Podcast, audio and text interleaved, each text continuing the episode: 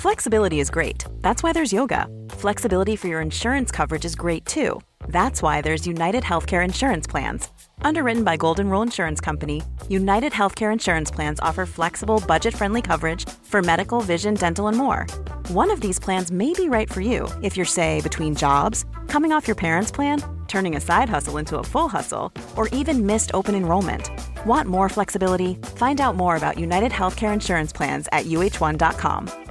Worried you'll need to babysit your robot vacuum? Think again. Meet Eufy X10 Pro Omni Robot Vacuum with AI powered navigation to recognize and avoid over 100 objects. It's the winner of five Best of CES awards. And Digital Trends says it boasts almost all the same features as robot vacuums that cost twice as much.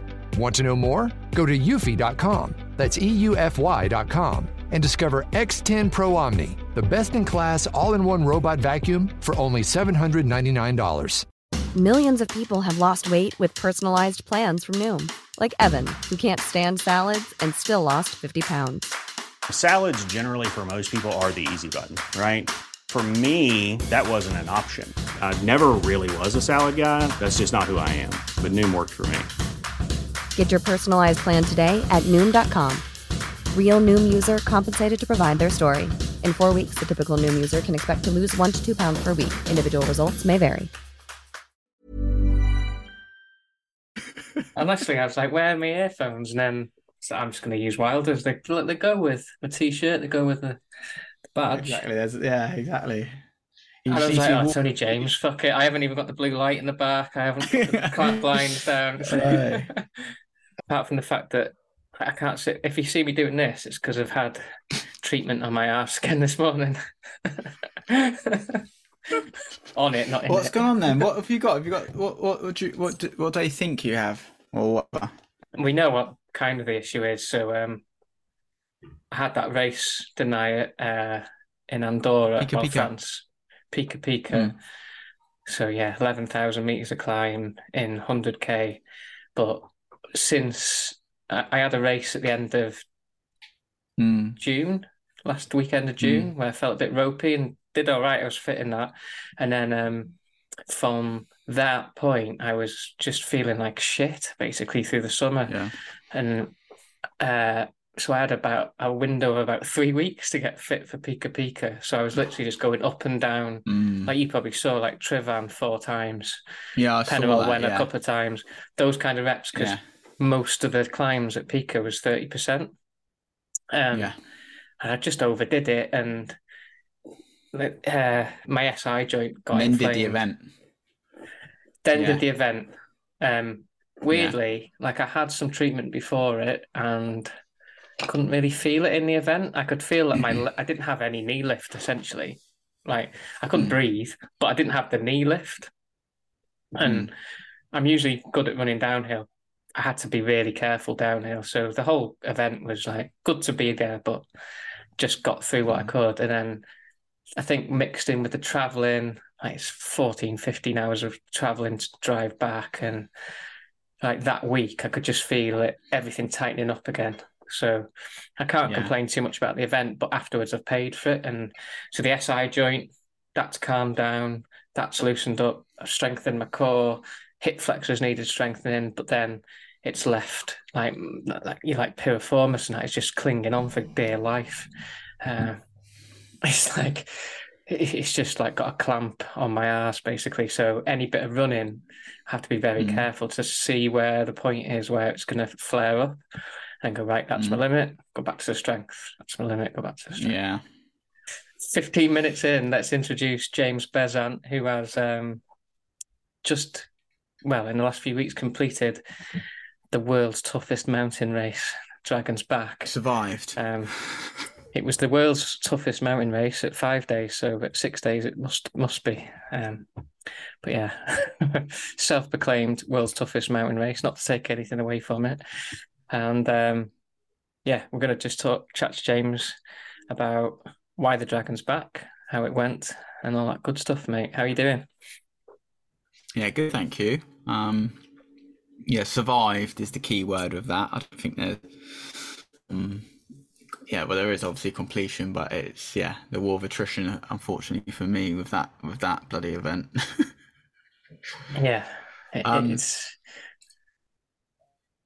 Let's go back to the Go on, you beginning then. Sorry. What, like, um, because obviously I've known you for a few years now, uh, James. Mm. I've worked with James as a coach. Uh, that's why we've got probably a good relationship. Uh, but going into it, why the Dragons back, and uh, yeah, just start with what, why the Dragons back, mate.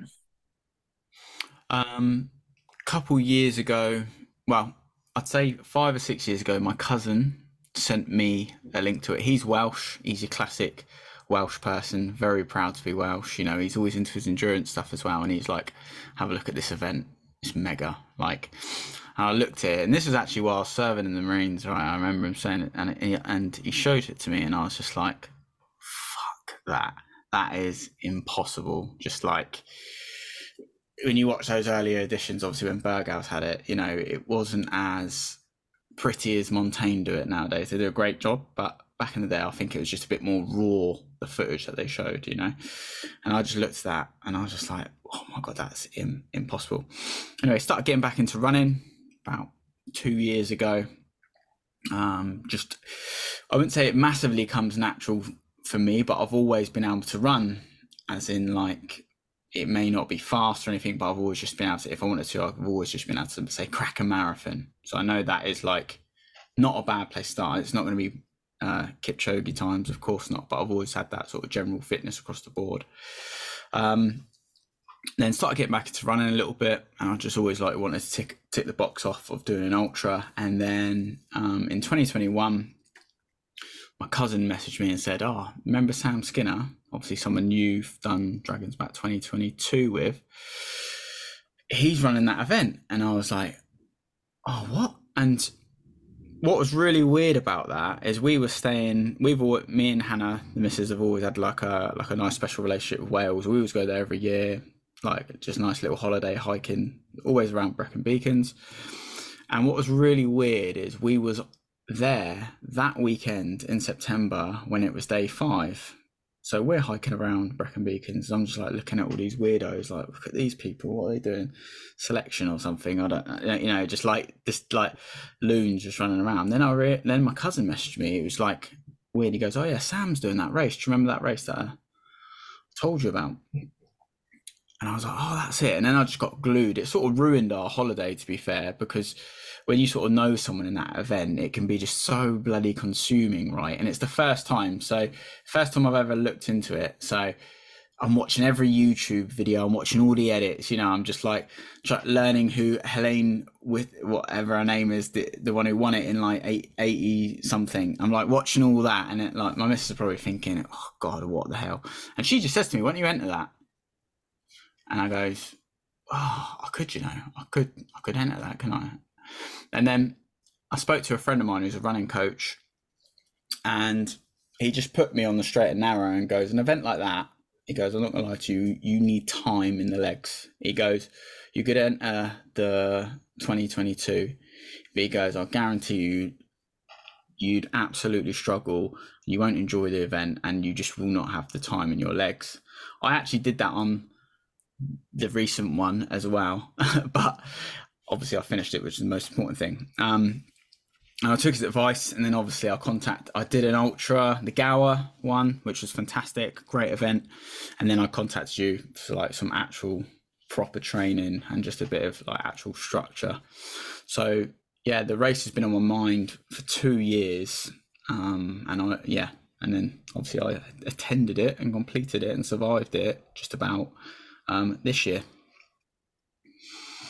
The um, because it used to be every well when Shane revived it from the nineties or whenever or early nineties, it was then when he revived it, it was every two years, wasn't it? So Yeah, it's it's a little bit like a poison chalice. The fact that he he then added it every every single year because people get inspired and look at it and then it, and it's it might be September when they're looking at it or they might find it on YouTube and before Christmas and go I'll enter it which is great but then they'll enter the next one which is the following September and like you said when it was when it was a, a gap of two years it's like one I've got two years to train for this usually yeah Mm. two people go I can't fuck this up because it's only every two years. Plus, it's obviously not cheap and all that kind of thing.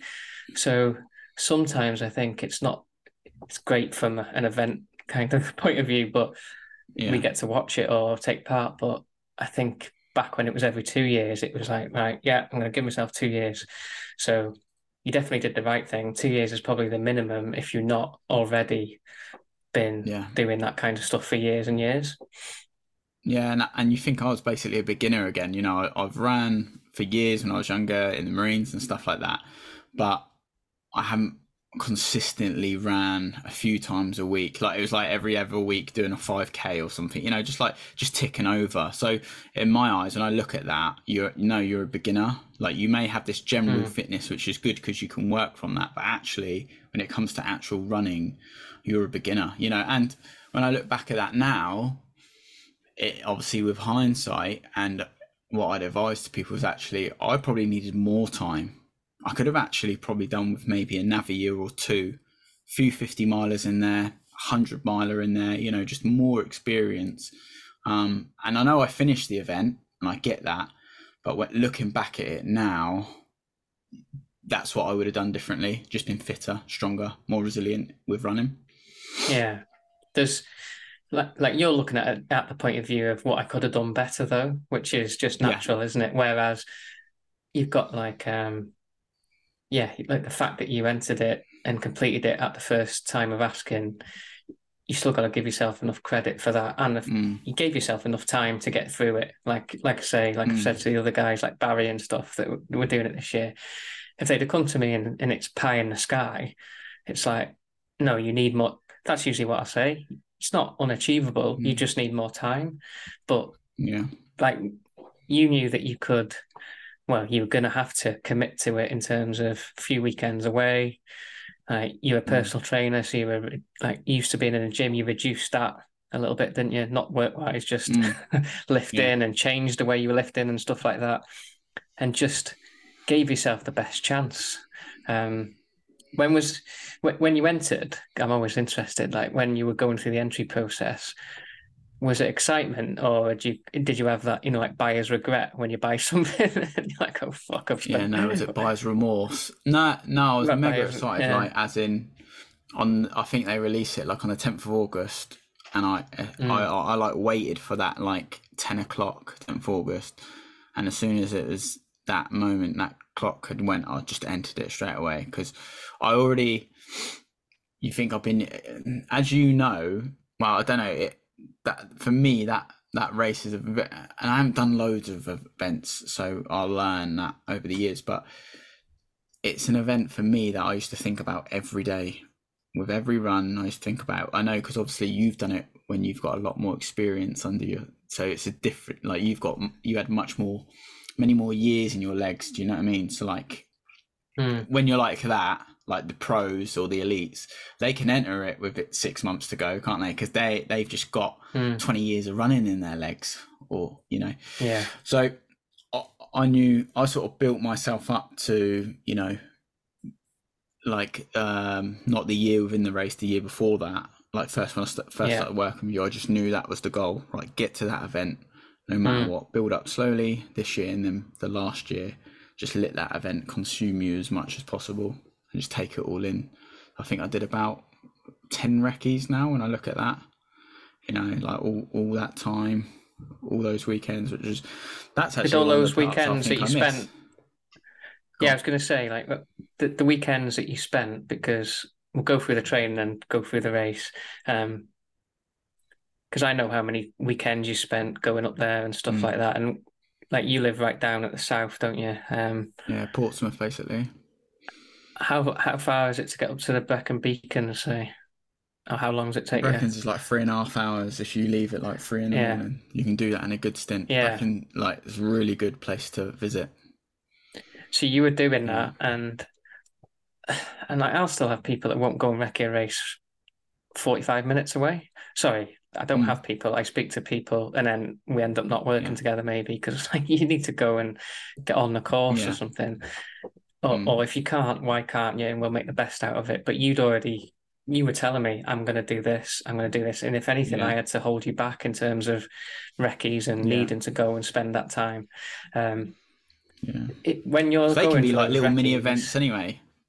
I was going to say when you're on. going for those recce's, is that because again, I whether it's a dragon's back or whatever, sometimes it's the recce's that I enjoy way more, kind of thing. In terms of just enjoyment, obviously you enjoy dragon's back because of the because of the whole thing. But talk to me about the recce's. Would would you say it was a benefit? Could you have done? Would you wish you'd done less, more? How'd it go? Um, massive benefit, especially knowing the better lines because because I went like ten times. What I got to do, which is really fortunate, is like I got to take the routes that were the GPX they give you, and then I could visit it another time and do like the lines that you gave me, or like when I looked at say Simon Roberts or James Noble's, Chris Coates lines, and I looked at those like, oh, so that was really actually important to do sort of both lines, which always um for me, I'm when it comes to something like an event or anything, I think you know being as best prepared as you possibly can and leaving no stone unturned is actually vital. So I know some people won't recce that event, as in some people just actually choose not to, and then some people can't. You know, a lot of Mhm. let's say foreign runners, and I get that. That's completely different, to be fair. But I think you know if you're within five or six hours, I think you you know go and do it. And it's and it's a you know it's a great couple days out, and it's really good training. Like we used to do, what's it Friday? Get there Thursday night, do Friday, Saturday, Sunday, drive home Sunday. You know, um, make sure you go with people so you can sort of just do point to point because out and backs are just annoying trying to do the recce's. You know. Um, but yeah, and and that's actually what I was going to say. Like one of the bits I'll probably miss about this event is, you know, going out on these weekends with other runners and stuff like that because it's just it's just it's just like it's quite rare terrain for me. You know, I, I just don't have that terrain. Like, Plus, you got to see it in all different kind of Yeah. we- in all different weather conditions as well, didn't you? Mm. But it taught me about the, the key thing about the recce's was didn't just teach me like the surround of my ground of the ground around you of where to go, but it taught me how to use certain bits of kit as well, like the watch. You know, like I remember uh, when I went up was it the Glyders and I went up that mad face like I didn't follow the don't I didn't go to the left The I was face. scrambling in a storm like and I'm just looking at people like and they're they, oh you got all these people in like these special approach shoes and rope and you see me with a pair of Hokas and a bloody Salomon vest do you know what I mean and and that's when I realized you know I got to the top got the kit on that I needed and I was like just looked at my watch and goes that shows I'm on the path, but I'm actually too far zoomed out.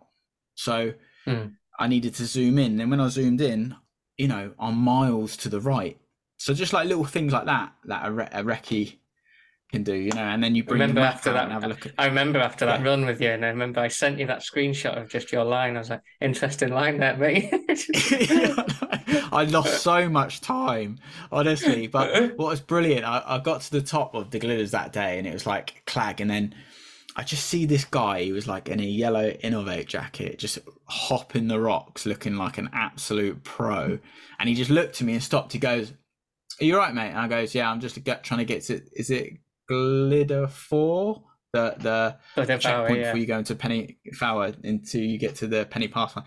He goes, "Yeah, mate, don't go over the rocks, just handrail them." And then when he said that, like even bumping into him, and then I sort of followed him ish, and I was like, "Oh yeah, never." Because if you look, yeah, again, if you look at the GPX, and even if you're zoomed in, sometimes it will have you going over those sort of like false Mm. um summits, or whatever, wouldn't it? And actually, that ground is fucking shit.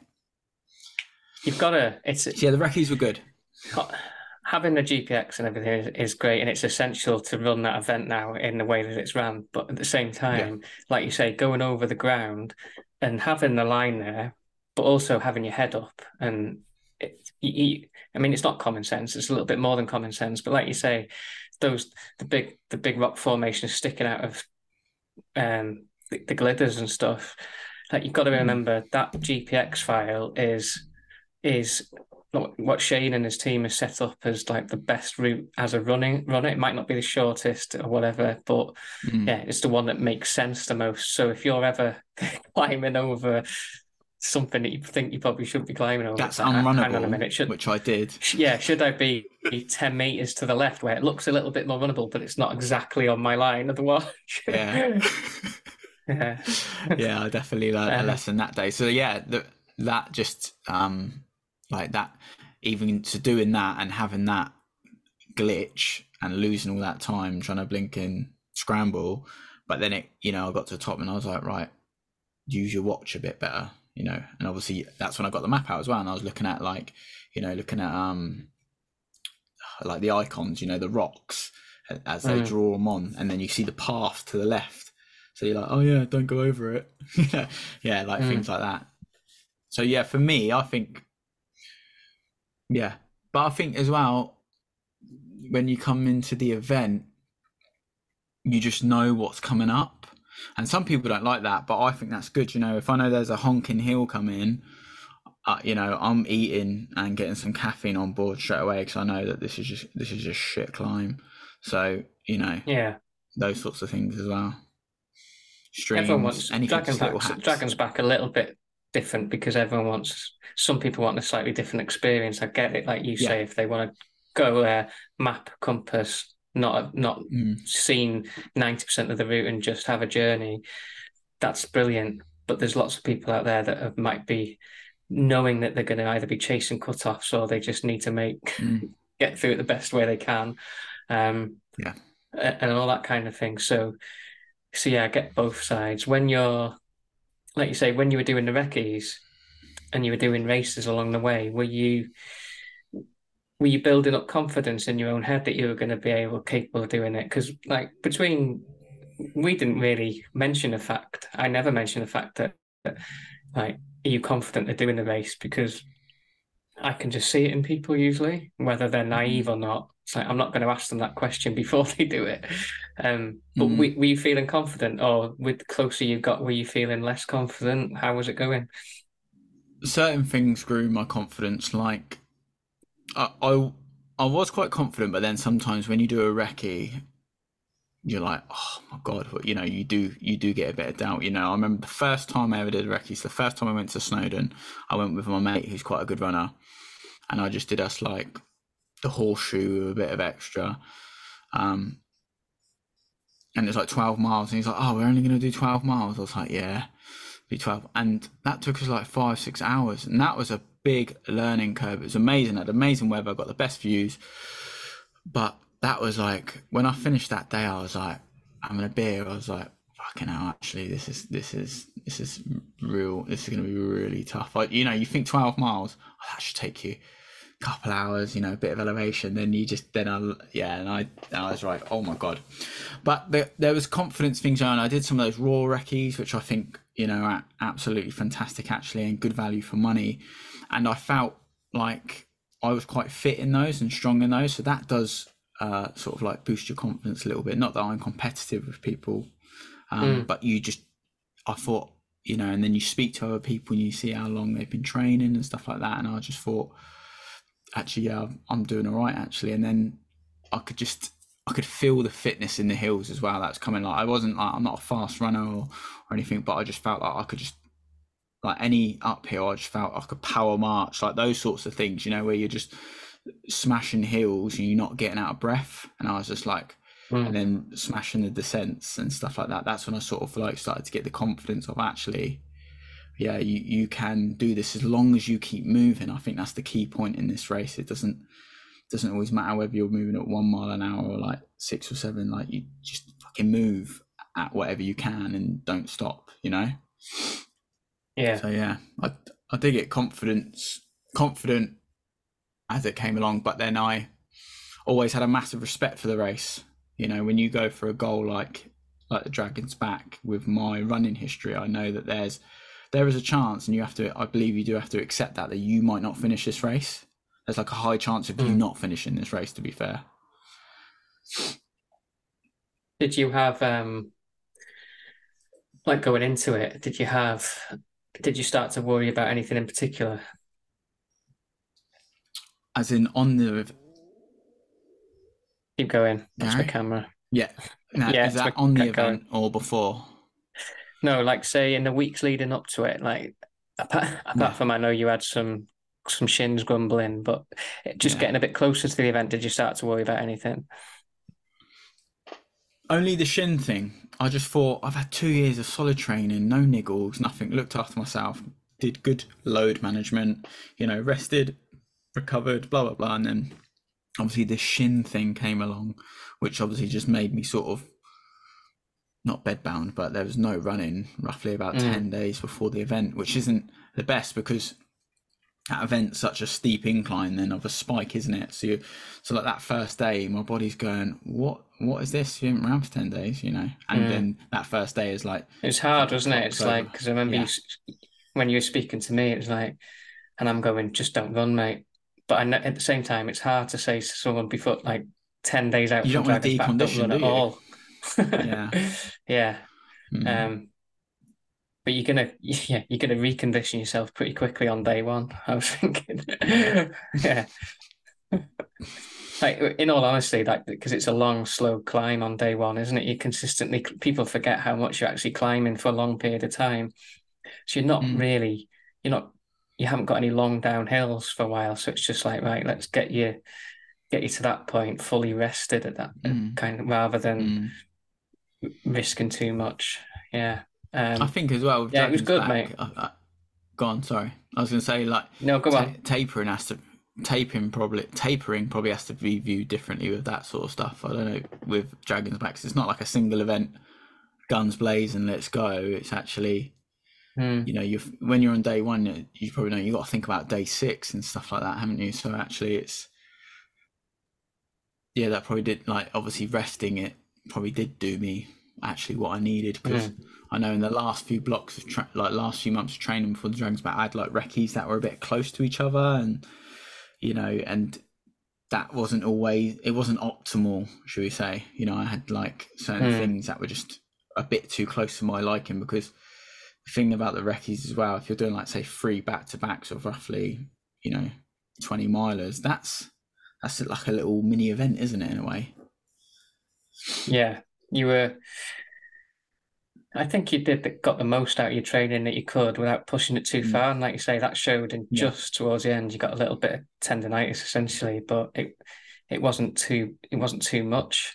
So Mm. um, yeah, I think you I think you were, you did the best that you could with the training, mate. Going into it, like when you stood in Conwy Castle, like I've been there twice now. Like, what time does it start? Six now, seven, something like that in the morning now, on a yeah. Monday. Yeah, so when you're standing there on that start line and uh, and you've got like the old boys singing the Welsh choir, like, h- how were you feeling then? Were you ready to go, or were you, was you twitching a little bit? I just wanted to get on with it. To be fair, I felt that in the week before, like, and the weeks prior. Actually, I was just like, "Oh, come on, get it!" You know, just like, let's just go, let's just go. And it's not until it's nice. It's like a nice moment that you can take in, but it's quite blurred. But just because you, i think you actually f- feel like you're actually in the event when you're moving, and then when you get to Llyn Ogwen, yeah, you're like, and it, it was the heat was obviously beating down there, and it's in that valley, like it's just Mm. always seems to be humid, and you just sit down for two minutes and you just see like people in bits, people smashing it, people eating, people got their feet out, like it's like quite a busy pit stop, isn't it? Because there's so many people still in the event, so it's just like, and I'm just like. I've just got to get out of here because it's just too much. And actually, I should have probably stayed there a little bit longer and just like chilled out a little bit and ate ate some more food because before you know it, you know, you're climbing up Tryfan, which was quite. It was just hard that Yeah. day. You know. you're thinking, well, yeah, it was, yeah, everyone will have seen it probably that's remotely listen, in, interested in this podcast, but it was hot, wasn't it? So, Mm. I, yeah, I've, I've climbed up Tryfan in the heat, and it's just it those boulders are usually like cold to touch, or all of a sudden the heat's bouncing off them, and then you know you've got to Mm. drop down and go back up into the Glyders, and all of a sudden you've got like Mm. hours of feeling feeling it. There's no shade, um, maybe a little bit of Mm. shade when you go up to the Glyders on that stick, but then it's fucking steep as hell, and you're clambering around, and you're thinking, I, I need to eat, but all of a sudden you're at that point where your stomach's thinking, uh, I don't want to eat now. yeah, so it's like. Yeah. Like you, and then you're thinking, like you said, yeah, that, that's when you know you're in the event and you're only in halfway through day one or something. Yeah. It's like, yeah. My, sorry, Gary. My um, talk. yeah. Can you? Yeah, yeah, You you go, good? got ya. Sorry, something was up with my Yeah, got you. then. Oh, yeah. Yeah. How did they go on overall then? In Carnea? There you go. Got you. Got me? Yeah, got my ya. Got internet. It's Sorry. all right.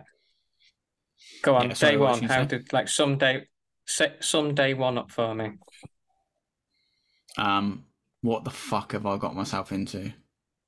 Um, wicked day though. Like, as in, got to Llyn within like, I always wanted to get there around the five six hour mark. You know, because I know that the back end of that day, past then, is just a slow going ground. So Mm.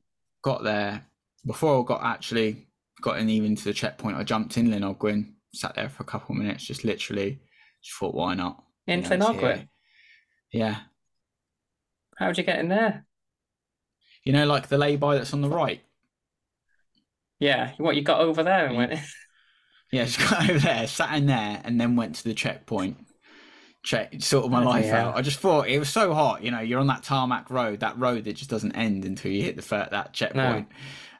And um, I yeah, just just got in there, then sort of myself Not, out. you're not on holiday, mate.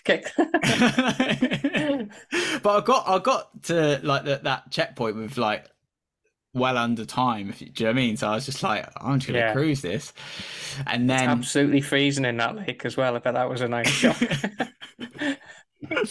yeah, um, and then got onto Tryfan, and I was like, I just started feeling sensations I've never felt before while being out um, of like moving. Um, I just felt hot, quite nauseous.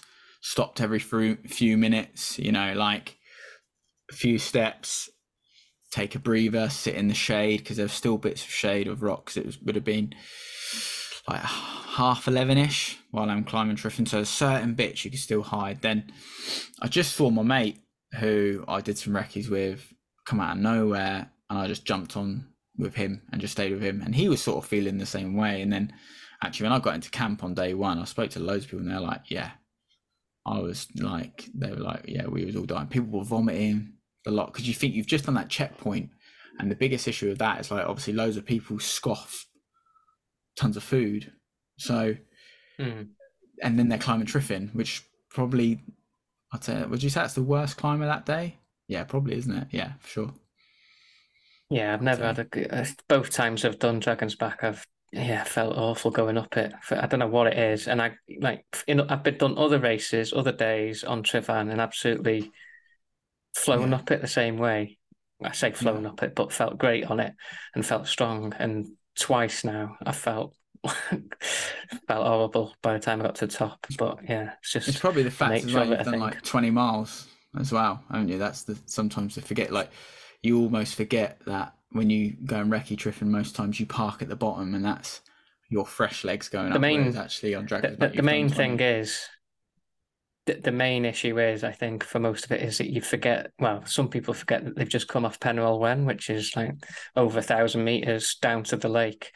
And that's the first time you've done a long sustained downhill and it is one of the longest downhills and it's runnable. And then you hit the road which is another what half a mile of running and then Yeah. then you some people have a full on meal and then they go right off we go crack on up it's like that's when most people Yeah. would be ending their day if it was a run Yeah. Yeah. Yeah. And it's uh, So- unfortunate. I knew a lot of people that didn't make that day because of that. Like at that point, like Tryfan was like the, the last straw for them, you know? yeah I mean in reality mate they've on day one cannot be your last straw of the dragon's back. Otherwise, yeah, you, mm. you needed more time to train. That's a, mm. that's the bottom line, really. Um, how did um, so how did recovery go? Because I know you, in the build up, you had you'd done the three day uh, silver event, was it? What do they call it? Yeah, that's a fantastic event. The Great Lakeland three day. Yeah, really good. The Great Lakelands. Yeah. You've done. I remember we talked about that just to get used to doing your admin stuff like that. Very similar in mm. terms of getting up and going out and running the mountains. So were you? Could you relax on day one? Could you? Did you sleep fine in the night? How was it? Did you? Did, how did that bit go? Um, camp admin not too bad for like obviously been in the military stuff like that. So like all that stuff came relatively quite easy. You know, just sort yourself out, sort your kit out, and then obviously feet up and eat and stuff like that. But there was like a like I think, and everyone felt this like on day one where we just came in and it was like we was all like like we were like zombies. Like there was like death stares going. Like we were all just fried. Do you know what I mean? Like uh, it was like we all came in and we were just like, what? You know, like we are just like all zombies. And then I, I um, yeah, like I remember Barry coming in at like ten to ten, and he just comes into the tent, and I'm laying down, and he's like, like, you know I mean? Like he's just seen uh, someone get shot. You know, we were all like that when we first got in there because we were just like, I think there was like a mass. The heat just made everything so difficult that day, you know, and it was just like we were all just like, I think, in shock, and I think the, most people in the camp could say that about day one. I think, yeah, that because I'd say out of all the out of all the days, that's probably the worst day for it to be really hot because of just the ground, as you know, it's like bouncing off the stones and stuff like that. And then uh, typical me just took some painkillers that had caffeine in, so I was just up all night, just like looking at the top of the tent, buzzing my tits off, like my legs and feet are going. What have you just done? Uh, I, yeah, I had a mare the first night. To be fair.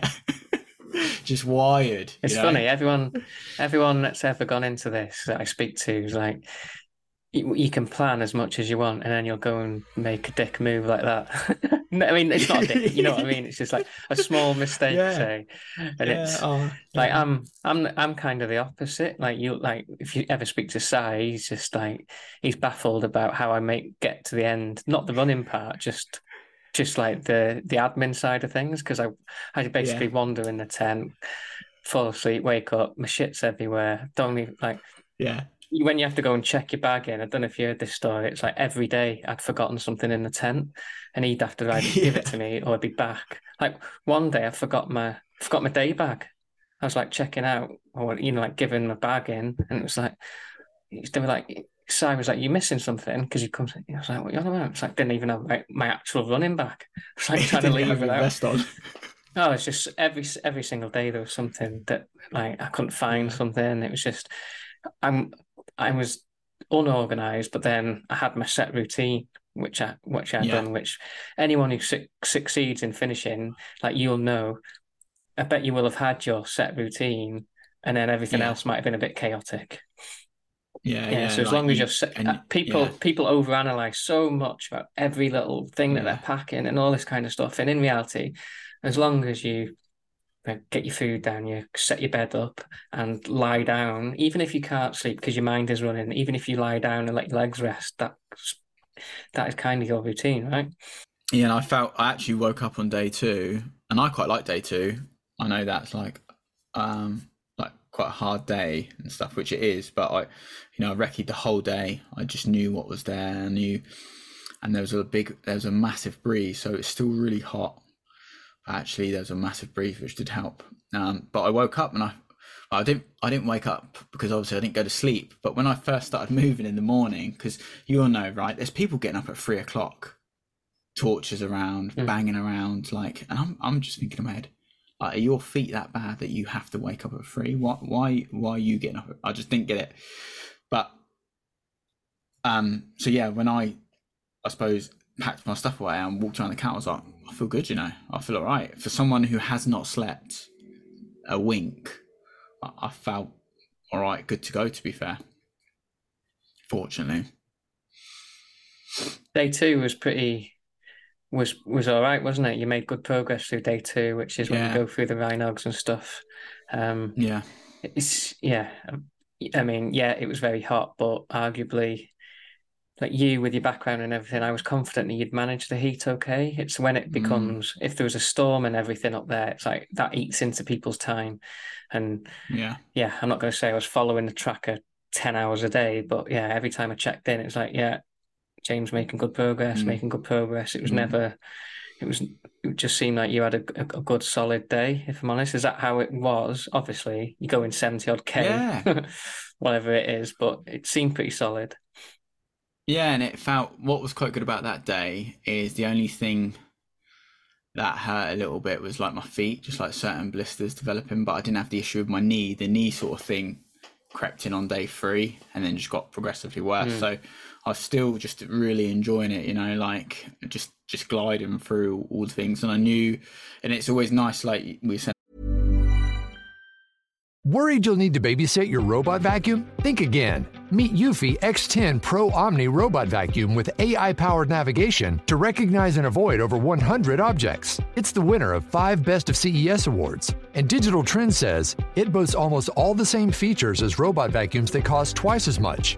Want to know more? Go to eufy.com. That's EUFY.com and discover X10 Pro Omni, the best in class all in one robot vacuum for only $799. Flexibility is great. That's why there's yoga. Flexibility for your insurance coverage is great too. That's why there's United Healthcare Insurance Plans. Underwritten by Golden Rule Insurance Company, United Healthcare Insurance Plans offer flexible, budget friendly coverage for medical, vision, dental, and more. One of these plans may be right for you if you're, say, between jobs, coming off your parents' plan, turning a side hustle into a full hustle, or even missed open enrollment. Want more flexibility? Find out more about United Healthcare Insurance Plans at uh1.com. about the recce's earlier being on that familiar ground. That's like, I think that's a massive advantage. Oh, this is come in, do this, do that, you know, and then taking the line. Is it to Diffwys? That one. That just is that how you say it? Diffwys, yeah. Yeah, That the, one, the, the, you know, first, yeah. I think that's probably like when I, I think because I only really took shortcuts on what day two and three, but that's like the best. That for me, that's the arguably the one you noticed the most on because there were people running much better. Because you can see people on that shit ground up to the left usually, Yeah. and you're like, "Ah." and they're looking at you like, and then they look at you and they He's- he's going into no a bog. there, really. Yeah, yeah, and Yeah, it's good one, that that's one. the one. Yeah, and it just gives you a. It's like a like a little morale booster. you know, but then you, just have to. you- You see them there, and then you have to go. Fuck me, I'm gonna have to put my foot down here because if I come up there, because you can watch each other. If I come up there behind them, then they have the last laugh, don't they? It's like not that you want. It's, it's not that competitive in that way, but I remember seeing someone and going, competitive, "I'm gonna yeah. have to, I'm gonna have to get there for my own, like, just so I don't look a dick now, basically." yeah. So yeah, and then you've got quite that nice, that quite a nice descent off that. Like that's a mega view, isn't it? Because like if you turn around, you're Yeah. at Reynolds, and you've got like to the right, you've got the beaches and stuff, and then you've got the wood block Mm. that you're sort of heading towards. Down that descent's all really nice, and then you just got the the typical, which was like a part of every day, really, just the the slog back to camp, the like low flat ground that's like oh, I should be smashing this, but I don't want to, and then you you don't, and then you nearly come in at like nearly ten o'clock. That's that sort of ground, yeah. But yeah, but yeah, no, day two, day two's good. I like day two. So when the knee started to play up on day three and day four, what we Mm, what day two night it came then? in. Sorry. Um, Yeah, Yeah, it just felt like a classic bit of swelling around to the side of the knee, just like overuse. Obviously, on certain parts of day two, I just got too carried away with those descents really, and just had sort of had too much Mm. fun. Obviously, that combined with, I feel like sometimes when you're in though like an event like that, you do you do a lot of movement in a real shortened range of motion. Like you never really flex and extend the knee properly. Do you know what I mean? It just it's just like a little little movement like that instead of like going through the full range of motion at times. And yeah, so sometimes throughout the rest of the event, it actually felt better to run at a faster pace than a little shuffle, if that makes sense. Because it was like you was actually just Yeah. getting the joint moving properly. So yeah, just a bit of swelling, The, just a bit of overuse. when you get when you get to day four, and there's quite a lot more running, kind of thing. It's it almost feels like a relief, doesn't it? Where it's Mm. it's kind of shouldn't shouldn't feel like a relief that you have to run now, but actually it is a bit of a relief. Like in those Mm. first three three days, let's say, what, what was the biggest surprises you had, if anything? What, sh- what what surprised you more about the event? how much fluid I, oh, I've always been a big water drinker, so I was always carrying three liters. But actually, how much I was getting through, well over ten liters a day, Mm. like easy, Yeah. stopping in streams Jesus. still. Yeah, that's do you know what I mean. Yeah. That's like a lot of fluid, and I, I, I am one of those people that I'm not a, a really, um, was it a salty sweater, but I do generally feel like I generally drink a lot of water a day anyway. So getting through that was Mm. like fucking hell. But I I noticed it if I stopped, if that made sense. Like I'd have like a moment where I'd just forget to keep that routine going. I would definitely feel that straight away. And to sort of feel that obviously what by day three you're in a massive calorie deficit that you just can't claw back of like if you miss the timings of your gels and stuff like that, I had like my alarm watch going off every 30 minutes where I'd eat like a Clif Bloks and just easy carbs. But like if I sometimes just missed that for whatever reason, I could almost feel the hunger pang straight away. It was really it was like fucking hell, Mm. you are you are in a deficit right now. Like so that was that's quite a rare fit that's a rare feeling for me to feel that like oh you're in a deficit.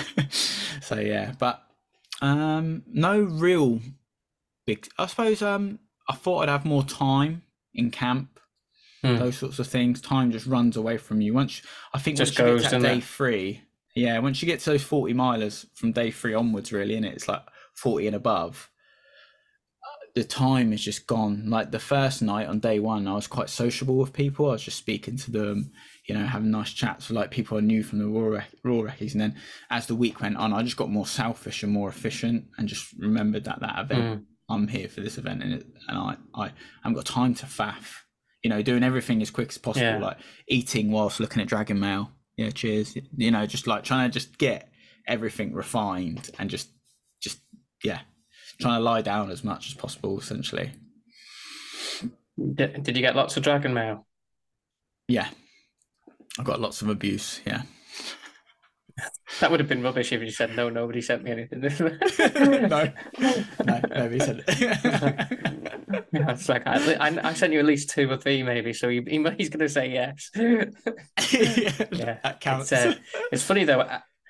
As as the event goes on, you like you start reading it, and it's like you lose track of days, or it feels like a lot longer since you spoke to that person or something, and you're like, and it's it might be one sentence, and you're like, oh my god, thank you, kind of thing. It's like yeah, you. I was thinking, yeah, you just get more vulnerable as for me, and like more. Hmm. You're just in the, the DB bubble, aren't you? And you just you're just Yeah. becoming more and it's more. only it's only at that point really that's the only point apart from like because I never used to have my my my phone signal on and stuff really when I'm when I'm on the day. So when you get when you read the dragon mail stuff that's like the first time it reminds you that oh yeah there's people out there that uh, might be watching or following how you're going, kind of thing. And you kind of need that but it's a good boost because otherwise you're spending the days just you can really question like basically what why am I still going or any of that kind of stuff. Yeah, If that was going to Mm. creep in, you've got a nightly reminder, haven't you? Mm. Actually, no Yeah. chance, mate. Carry on, that kind of thing. yeah, yeah, yeah. It was quite nice. Like I remember, so I because they, I don't know if they did this. for you. Did you have Wi-Fi when you was there? We had No. Wi-Fi and stuff. Like so, I know the, the, it's it's literally. world. Oh, it's literally like a holiday camp now, mate. It's not even. They, Yeah, it's not It's even. not even a It's not even not hard. It's not even a hard Yeah. session. yeah, so like phone. They got what have they got? They got chargers, the drying room, Wi-Fi now. I saw that you had smoothies on like day three or something. We had one on the last night. Yeah, it's, yeah, yeah, basically like an all-inclusive Yeah. holiday now. basically like an all very expensive yeah hiking trip no but that was quite helpful like getting certain messages off the missus like telling me like the messages she'd be receiving from the like the charity I raised money for, and I was like, fucking, you know, like Yeah. the moments you're like, oh my god, that's bloody hell, that's amazing. But like where I'd never usually be like that, but where like so as you get on through the week, you're just more vulnerable. Like until you get Hmm. that day six where you're just like, I was bl- just the swagger was back on day six. Like you know, I mean, I'm forgetting shit in my tent. I'm just like, yeah, fuck it, I don't need that. I'm I'm going home. You know, like especially after that day five. God, yeah. So yeah, that's. Um, Let's talk yeah, about day six. five then, because yeah, otherwise we'll be here all day. But day four again, Yeah. pretty solid day. Um, I Pretty wasn't solid day. worrying at all. Yeah. Mm. Yeah, dragged a little bit on those road sections. You know, my knee was like yeah, I was resorting to the hike slash sh- shuffle. So those last sections, which are actually Mm. really nice when you got the sun, because you've got all these mad views like through these valleys, well, the Elan Valley, obviously. Um, and then yeah, it took, felt like forever to get back to camp. But that is the day where I got in in daylight again, which was nice. That's that's quite nice feeling. Just that like, oh god, it's still daylight. You know, you can go in the stream without your head torch and stuff like that. That was quite nice. So yeah, I remember day- saying to you and Barry and that beforehand about the long run into camp on tarmac, and then seeing you go Yeah. down it, I thought, "I- is he all right, or is he just chilling, or is he just knackered, kind of thing? But I was like, I hope he's chilling and taking on my, or just remembered Yeah. the fact that it's a long downhill because it Yeah. is. That's Yeah. messed up a lot of people's races, mine included. The first time, to be honest. Yeah. Um, I, knew- well, you think that played into the knee? Yeah. playing up. No, because the knee was hurting by then already. So it was like the, the knee thing is like I look at it as like a blessing and a curse. Because the Mm. blessing is it lowers your intensity regardless. Because when it hurts, you just have to slow down. Whereas if you didn't have that Yeah. issue, you know, would I have pushed a lot harder? Would I have, you know, been been running a lot more? And like, could I have not finished the race because I could have just went too too hard too too soon? So like, you know, I take the positive from the knee. It actually just it slowed me down, and the downhills, yeah, that that that's a fast section that, but I couldn't push the downhills most of the time. My quickest times were flats and uphills. That's where I had to make time up, just like really Hmm. march up hills. I was overtaking people uphill, and then as soon as we got to the top, they were just like just gazelling down, and I was just like hobbling like yeah, some some creature just coming down off the off the hills. You're Yeah, basically like annoying. a, a big old van with a speed limit. yeah, It on the oh, motorway. Uh, I, I, I was probably like sapping the morale out of people on these uphills, and they're like, "Oh God, why does he find that so easy?" And then they just see me on the downhill, and just laugh, you know, take the morale back Yeah. that I've sapped off them. Do you know what I mean? Like, look at him. Yeah. So, I and I knew about that. There's that. There's moments of the days where you know you are in wi- within that cutoff, right? So when, when as Mm. soon as I ever felt that, I knew not to get complacent or take the piss, but I knew you're finishing this day, so there's no stress now. It's just literally preserve yourself for the next day because I feel like for me, my two biggest days that I was always like had a worry about was day three and day five. Just because of the Mm. length and the elevation and the ground, like they're just, they've always been quite the two. No, day three was the the hurdle in the five day event, wasn't it? That was always the one, and then now Yeah. the recent additions, it's day it's day day three and five. Day five. Yeah. Yeah, day five is the the one, right? But yeah, day five, what a day. Um to experience the Brecon Beacons in that heat was obviously not the best at times, but the views that you got, you know, like were, were phenomenal to see to see that sort of ground like that. Um the first day where I actually had to chase a bit of um got worried about about timings and the first day was where I had to chase cut-offs, something I've never experienced before. So that was like, that was actually quite fun. You know, looking at my, looking at the map, looking at recommended time. I always wanted to get in in the recommended, not at, not near the cutoff. Does Does that Yeah. make sense? Because they they do it out. Because I think if you do that, then you're always safe for the ten o'clock time. Obviously, this event had actually another thing that this event had. It was obviously the heat allowances. So Mhm. on certain Yeah. from day two, you could come in like say ten twenty nine, and you wouldn't be dropped so they had. You had what do you have up to thirty minutes? Yeah, yeah, yeah. Thirty minutes again, so just like making smart, making it easy for everyone. yeah. what was quite smart about that though was as in you still had to come in before the cutoff. So say if the cutoff was two o'clock. Yeah. You had to come in, say, um, five to two, and then you could have half an hour. You didn't have to leave the checkpoint yeah. straight away. Does that make sense? If someone came in at five past two, they wouldn't. They didn't have twenty five minutes. They were pulled. Then no, no. that made sense. That was like the yeah. I suppose you still got to make the cut off. It's no, Oh yeah, because yeah. otherwise it's yeah you're not changing a cut off there. No, you really you're just yeah you've got a break essentially. It's just safety yeah. and that that kind of thing. Yeah, and yeah. I probably should on day five probably should have took more time at the checkpoints, but I still personally wanted to come in before the ten o'clock. You know that's that was my. You definitely shouldn't goal, have took like, more time because.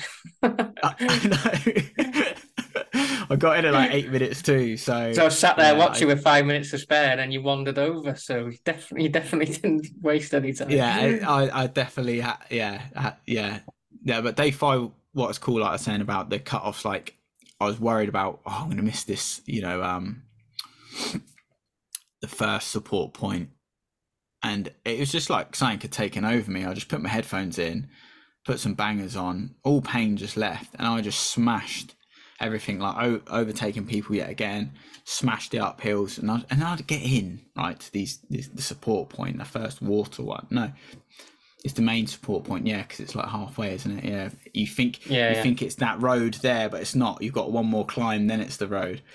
Um, mm. So that confused everyone as well because we all ran to the bottom thinking, yeah, support points here. And we're like, oh shit, we've got a climb and then a descent, and it's the next road. And then I got in, and I was like, oh, you've got an hour till the cut off. I was like, oh, fuck's sake. So I like pushed. But uh, yeah, again, like I say, like me doing that got me in before the 10 o'clock cut off, right? So it's still yeah. a win.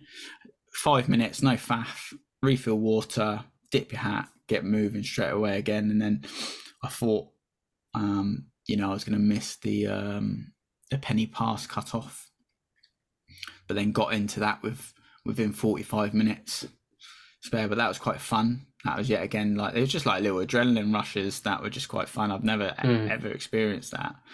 Um, and then obviously yeah, just made that slog off um, up Storey Arms. No, it is the Storey Arms pass, not Pen-y-Pass. It was Storey Arms. Sorry, Storey Arms. No, um... yeah, going up to Pen y Fan, and then that descent is the that's the one where I just I probably lost about three hours on that descent off Pen y Fan. I was just like, yeah, yeah. Mate, it was just like I'd have been I'd have been safer come down in a in a wheelchair on that. Like yeah, it's just like making all sorts. That's what I was like last year. Halfway through day five, that's when my that's when I picked up the shin injury, and yeah, every step was like couldn't really lift that foot off off the ground. It was mm. like shuffling up. Mm. And then, mm. like like you say, as soon as you go off Pen y Fan and it's up and down, it's like that's the worst place not to be able to lift your leg properly and I'd gone from yeah. being wherever I was to all of a sudden, I don't know if I'm going to get in it because it's going dark and stuff. And I knew what was to come down. You go, yeah. you go alongside the, the like the little waterfalls and river, but it's through the mm. through the woods and it's it's easy. You can go off track there, can't you? It's like, it was, yeah. and and I saw lots of people around that point, and I think just hoping that people make it down without taking a wrong turn down there because you can easily do it. Mm. Yeah, and then I actually that's when I sort of got this the the the third adren- adrenaline rush was like it was just the thing that I lost so much time on that day was just the descents, like, and they're quite some of them are quite harsh. Obviously, before the wood block, you've got that descent, haven't you? And then you go into the flat, mm. the flat field for a bit, and then you get to the waterfalls. And I got to the waterfalls, looking at my time, I was like, right, I've got to really dig deep here. had to overtake the mateys I was with. Like we just stuck together for a little bit. I was like, yeah, I'm just going now and I just sort of just turned into some monkey down that bloody river and just got on that road and then just started eight minute miling like there was nothing to it. Just yeah. thinking god no pain got in and like all the pain's back. As soon as i know i'm within the cutoff like oh thank god for that. So yeah that was that's a long old day that. But a good day to be fair. As soon as you finished that and you knew you'd made the cut off and everything were you and and you start feeling a bit painful. Were you did you allow did you allow yourself to think right, it's doable now? I'm probably going to be okay, or was it? Yeah, was I it think like, that- oh shit, I've just nearly missed a cut off. No, I think I think you can really. I don't know if anyone's not made day six. It's still forty miles. I know it's. I know it's. Um, I think they have, yeah. I think they've been probably has off been like six. someone who's Yeah. probably had a real bad injury, and it's literally Yeah, like, exactly. yeah. Um, but I, I did feel like an air of confidence after getting in that day, and I think you could see Mm. that the um, the relief in all the people that are still there. Like the most eeriest thing Mm. about day five was obviously us, uh, like back of the pack, mid pack runners, were the only people at the six o'clock start. So like there's like ten of us, and you're like that. We're all silent. We're all nervous, and we're like, "Wow, this is the only day where you feel like, God, we're the survivors." You know, because obviously the faster people are, you know, they're, they're strolling out at seven, aren't they? You know, so like, um, that that was quite a weird start on day five. There was only like a few of us, and we are all like looking dead. But when we got in that night, and you saw people that were eating, you know, morale was high, but you definitely saw some people that were absolutely broken from that day. Like the way that they were just like Mm. looking at their food. You see, you just see, and you sort of see people, don't you, over the week, just become like people are losing pounds per day of Yeah. like if you've got someone who's naturally slim like that person can go from like like slim to looking like really skinny at the end of Yeah. like day five uh, and you're just seeing them eat and they're like they're like just looking at their food like you know and you're like fucking hell but yeah there was definitely a good feeling about coming in on day five because i just knew oh you can walk you can power hike tomorrow i don't care what time i finish mm-hmm. i know you can just you can just get that day done and there were sections like on day six where i jogged quite for quite a while had good fun and then as soon as i start getting into that It's it's strange, isn't it? Because you go in and out Yeah. of. Sorry, mate. It's strange because you That's go. The, the start of the day is pretty similar to all the other days. You know, like I said, hopefully you get a sunrise or whatever when you go towards the top and you start descending. It's Mm. not a massive hill, but hike up and Mm. run down. And then all of a sudden you're going in and out of t- villages or towns. And yeah I remember going through a bloody park run and stuff. And you're like, what? Yeah. It's like you're going It's in and out really of civilization refreshing. all of a sudden.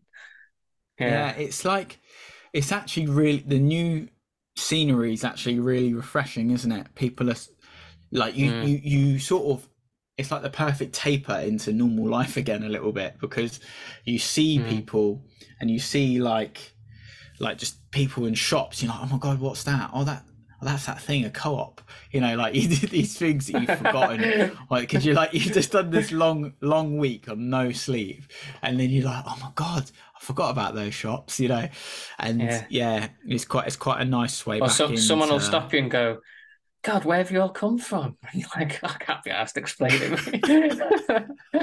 Conwy yeah, Castle. yeah, I, Where? yeah, Conwy Castle. huh?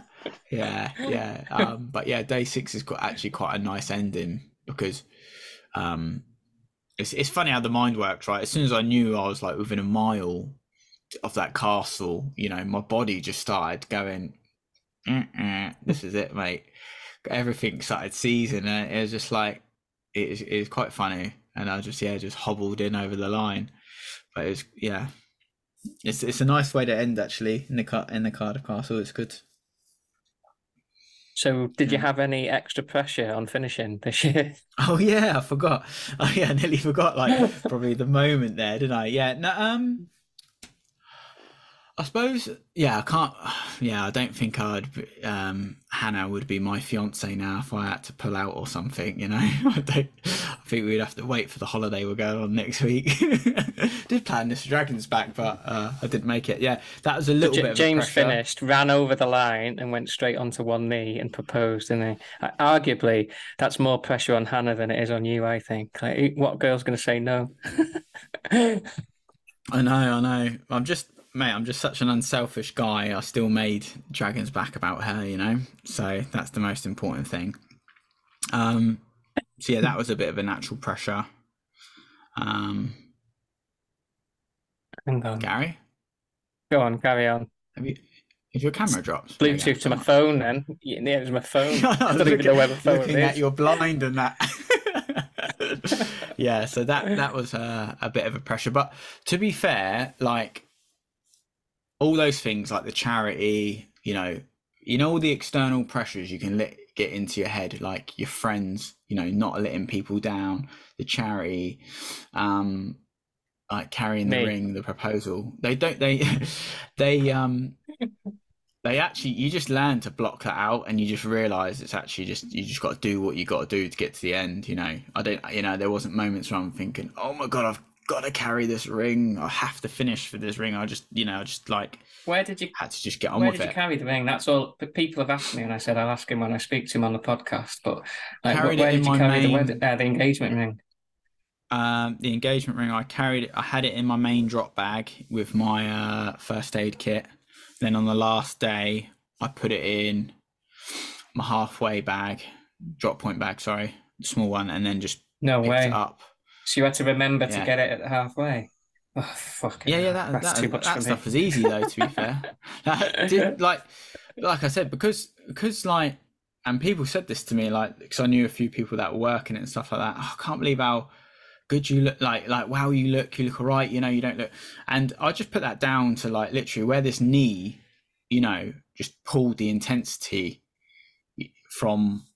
Obviously, there were elements of day five where I was just like, you know, climbing up a hill and just, what the fuck is going on here? but like because that knee just stopped me pushing as hard as I probably would have liked to, which could have been at my detriment, like I've said already. Like that, you know, my cognitive functions and stuff like that were fine. So when I was getting into camp, you know, I was smiley, I was chatting to people, I was like, "How you doing?" Do, do, do, You know, mm-hmm. and that's just because the knee just slowed me down so much that actually, you know, my heart rate. If I look at my heart rates across the day, they were working at a much lower rate than most people. You know. Mm. So, like I say, blessing and a curse. So yeah, What was it like? Um, like you say that running because I've done it twice now and still haven't run into that castle. so sorry, mate. first year, obviously, just when it was five days, it just finished in a random field in an old school, didn't it? Outside of Yeah. Cardiff, and then last year, obviously, we couldn't use the castle because of the bloody Queen. So, like, Yeah. um, so what was it like running? How's it work? You literally run straight into the middle of the castle, and that's the finish line, or do you finish before the castle? Because, yeah, I'm interested. it's in the castle actually. It's quite, it's quite um a magnificent finish. As in, like it's, it's like, do you know what? You, you're, you're in, you're going through this lovely park. Bear in mind it's sunny. There's loads of people, you know, clapping you on, blah blah. Then you go through that like big sort of door. Obviously, that's open.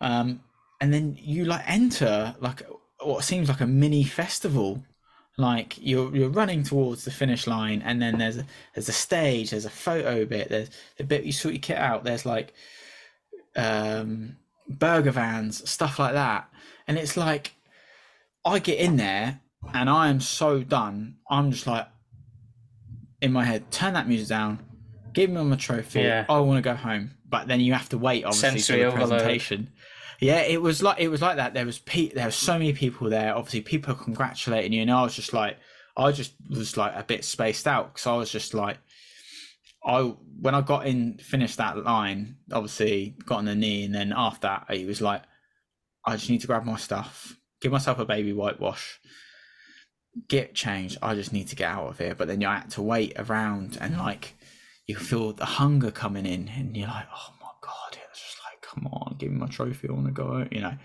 because loads of people travelled up, so I wanted to go and go out and eat with them. Which by the time I got the trophy, they all had to leave anyway, so I didn't even get to do that. So I just went back to the hotel and had a bath.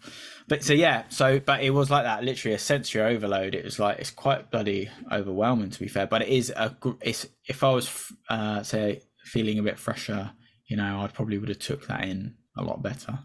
It is quite. It's a good. It's a good ending. Hopefully, third time lucky, maybe Gary. You'll get it. Yeah, I'll just get. I think I'll just get a day ticket when I go and watch the rugby. Mate, just go, just go, just go, go there. wa- Watch uh, other people come in. That seems like a better idea, doesn't it? Let's be honest.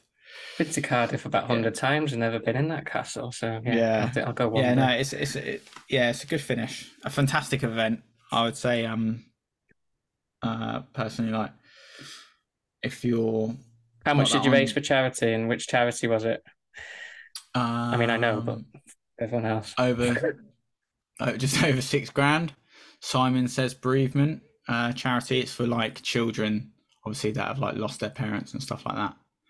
Um, so yeah, but just over six grand actually, which is good. Good amount, mate, yeah, isn't mo- it? Was it? Was yeah. that like you say? Was that kicking you on at certain points? So was it just like? So like yeah, definitely like there was because um, it's what's something I don't think people understand about that event. It's actually quite stressful if you have a partner at home that event as well because Hmm. they've got like they're dot watching you. They've got excuse me people messaging them all the time. How's he getting on? Da, da, da. So actually, it's quite stressful for my missus. But like, what was quite nice is like she Mm. Obviously chatted to one of the girls at the charity quite a lot, and then there was like uh, she messaged her. I think I think it was after day three, saying, "Oh, like how much James has raised now supports like 29 children for two years," and I was just like quite taken back by that. I was like, "God, that nearly, you Mm. know, who's chopping onions in here?" I was like, "God, yeah." Yeah. So that was like quite. That was one of those moments where you just feel like, "God, yeah, come on, you can just you can just put yourself through this." But yeah, Yeah, it- it, that was- reminds you that people will get behind you as well. Like people get behind you Yeah. and support you and and Mm. and that kind of thing. It's a nice reminder sometimes. Like like you Mm. say, like I now more as a coach than a runner because when I was doing the stuff that you're doing, say like going into these things, not naive, but hadn't really d- experienced people following me and stuff before. There wasn't really tracking, so Mm. yeah, it was super. Like Charlotte would, like my wife would be either before we had kids, she would be the one that would come to the events and be the support. But it'd be a case of Mm. like my mum and maybe her parents texting her. Whereas now, if I go off and do Dragon's Back or everything, she doesn't really she doesn't track me through the day or anything. She just she Mm. just she'll get the odd update and just Mm. Like trust the fact that it'll be all right because like you say it, otherwise it can get really stressful with because she especially when i was running like the local groups and the, things like that everyone becomes your friend and i'd be going and doing Yeah. events and she'd be getting like tens of messages how's gary and they don't know do they they don't know anything more than No. the next person but you and then you as the runner you're worrying about them as a supporter so you kind of have to figure Yeah. out a way to take that stress and tracking does Mm. that to a certain extent but it also could give give people more stress because i, I imagine Mm. like because i spoke to her briefly but on day five when you're like a kilometer out or whatever and, and the track has stopped but what i realized is that bit? every everyone had stopped. So there was like a black spot, and I was thinking, well, Yeah. his has stopped. I was trying to figure out when did it stop? When when did it click in? I was like, I think he'd be he'll be all right as long as he doesn't basically go wrong from this point. But yeah, uh, kind of things. But if you just if you were just tracking James, say, and you didn't have anyone else's on, yours has stopped and time's ticking, that's when people start panicking. Or if it's like yeah, half an inch off the actual red line in like yeah. kilometer 29 on day two or something and you've got people messaging you are you okay it's like yeah fine mate yeah, yeah, you just stroll in. I'm like, my mate's waiting for me on day five. One of my best mates, Alex, he popped up, and I'm just like having a chat with him and that, you know. And he's like, oh god, and he he's none the wiser because he can't get signal, so he doesn't know that. He knows I'm cutting it fine because it's near ten o'clock. He's like, "Oh, you're just cutting it fine," but he's not going through like what other people are because they're there with the tracker, but he can't see that. They're there with the Yeah. tracker, thinking, "Oh my god!" But I remember last year when I was um following you and like Sam and that, I remember that spot is a dead spot. It's exactly the same for you guys last year. Because yeah, there was like Mm. bits when I was looking at you at that day, and I was um, it was like th- there was a point, you know, sometimes I remember actually, I looked at you um at the Storey Arms, and it didn't update, and it was like. I was like, "Oh my god, he's not. He's never getting there." And then it just went. The the Yeah. bit just went. it just And I was like, "Oh thank God, yeah." You know, it just it just goes, it just cuts across Yeah. the neck straight straight line, and I was like, "Oh, thank God for that." Because yeah, I to either that or you see it going down going down an A road and at like 70 miles an hour you're like oh that's not good That's, like, that's that's what I was looking when I saw Simons. Simons did that, did it on day Yeah. five. I was like, "Oh no, shit, he's a guy. yeah He's not." you're doing the yeah, walk of shame on. back down yeah. Yeah. So, So, yeah. would you do it again, But- mate, or would you? Is it onto Um, onto different things? it's Obviously, I don't mean you have to do it next year, but No, um, it's it's on to different events. You know, I want to do a few fifty milers. and I want to do some other events that um around like the lakes, some stuff in North Wales again, and I just want to do the training as like what I'd advise clients. You know, step by step over time, um, and then yeah, I probably would do that event again. To be fair, in a few years, um, just get more mileage in the legs, get get get better, more confident. But I, I probably, I definitely w- would work it. I think that'd be quite an experience. I'd, I think I'd quite enjoy that. Mm. Um, and I, yeah, I probably would do it again because it's quite. I feel like it's a very unique event. The things that you do in that event, like compared to, I suppose, other ultras, but it is different to other ultras, isn't it? At the end of the day, that so it is going to be like Yeah. that. But I think it's definitely a um a great event for people to do. And if people, I don't think a lot of people know this, that I know obviously it's expensive, and I know that a lot of people, um, you know, it's expensive for a race like.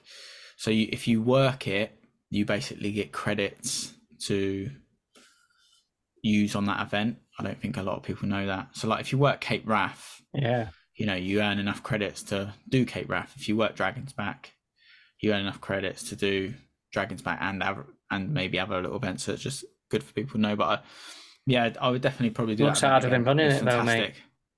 Pardon? It looks yeah, harder than oh yeah, some of those jobs. Yeah, some of those jobs, God, they look more tired Yeah. than like the worst, Yeah. the worst tired bloke who's on the, who's on the, the actual event. yeah. yeah. Did you um? So b- before you go, give us like in a try like give us a paragraph maybe of if for anyone that wants to survive the dragon's back, what would be like you, what stands out to you, like the, the things that you did well that got you through Mm. it.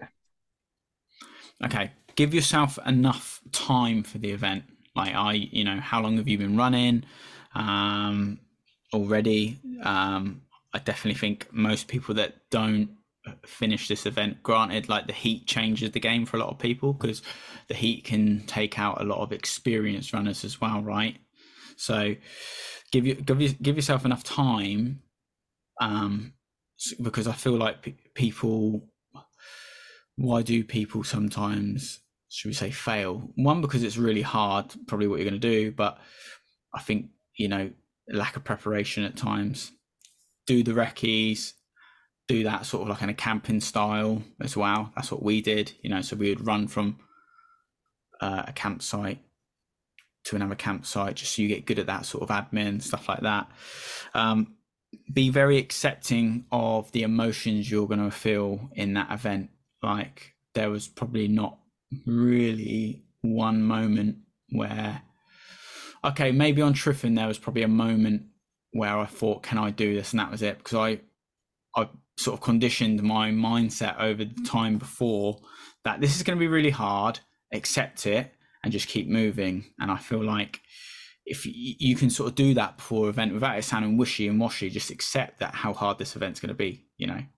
And I think mm. that makes it easier. So when you are in that time of it actually being hard and you're out of breath and you're dehydrated and you feel like shit and you're tired, you know, you just sort of have a word with yourself and go like, it's a privilege to be here. You've paid to be here. Just get on with it. And I found myself doing that a few times over certain day days and times, you know, just having a word with yourself because, yeah, um, I don't know if there's any other points really. Um, enjoy it. It's a great event but for me it's giving yourself the time that's the biggest point is the time in the legs you know there's Remember thing that I always say to people in the group, which is like don't don't overestimate what you can do short term and don't underestimate what you can do long Mm. term. And that's pretty Mm. much what it is, isn't it? Like people can Yeah. jump into it a little bit too soon, maybe. Uh, and when it's Mm. going to be there in a year, in two years, in four years, just give yourself some time, just in case it's your one Yeah. shot at doing it. yeah yeah like just just yeah get that volume in i think something like that anyway you know Yeah, 'cause it is like yeah, Yeah. it's just savage for, for savage nice for one, mate. me a beginner so yeah It's savage for everyone because Right. you you know Yeah. like, you see Hugh at the front who was obviously pushing it. If you speak to Cy when in, in his best times, it's savage, isn't it? Because you're pushing yourself, Yeah. no matter who you are. So whether you're pushing yourself That's to the make cool thing about it. pushing yourself near the front. Yeah, that that's like the one thing you know I noticed about like when I speak to certain people, like everyone's in the hole in that event, but everyone's at different stages. You know, the guys, Hmm. the Robin, the Hugh, you look at them, they look like you, but they're just moving faster. Do you know what I mean? And they're just working at a higher intensity. You know? I don't know, mate. You must have They- been watching look- different videos of yourself. they look pale and like the same as you and hot, but like they're just going at like eight minute miles over this mad terrain. so yeah, so, yeah. right. On that note, mate, I'm going to wrap it up because my ass has gone numb. Gary's glitchy bum. Yeah, thanks for that though. It was good. I I, I didn't ask you too much about the event because I knew I was going to speak to you, so it was good to hear that it went well. And uh, yeah, you had a great experience doing it, mate. Good. All right, mate. I will speak to you again soon. Thank you, mate. Okay, mate. Thank you. Are you ready to enhance your future in tech? Then it's time to make your move to the UK, the nation that has more tech unicorns than France, Germany, and Sweden combined. The nation that was third in the world to have a $1 trillion tech sector valuation. The nation where great talent comes together. Visit gov.uk forward slash great talent to see how you can work, live, and move to the UK. Worried you'll need to babysit your robot vacuum? Think again. Meet Eufy X10 Pro Omni Robot Vacuum with AI powered navigation to recognize and avoid over 100 objects. It's the winner of five Best of CES awards. And Digital Trends says it boasts almost all the same features as robot vacuums that cost twice as much. Want to know more? Go to eufy.com. That's EUFY.com and discover X10 Pro Omni, the best in class all in one robot vacuum for only $799.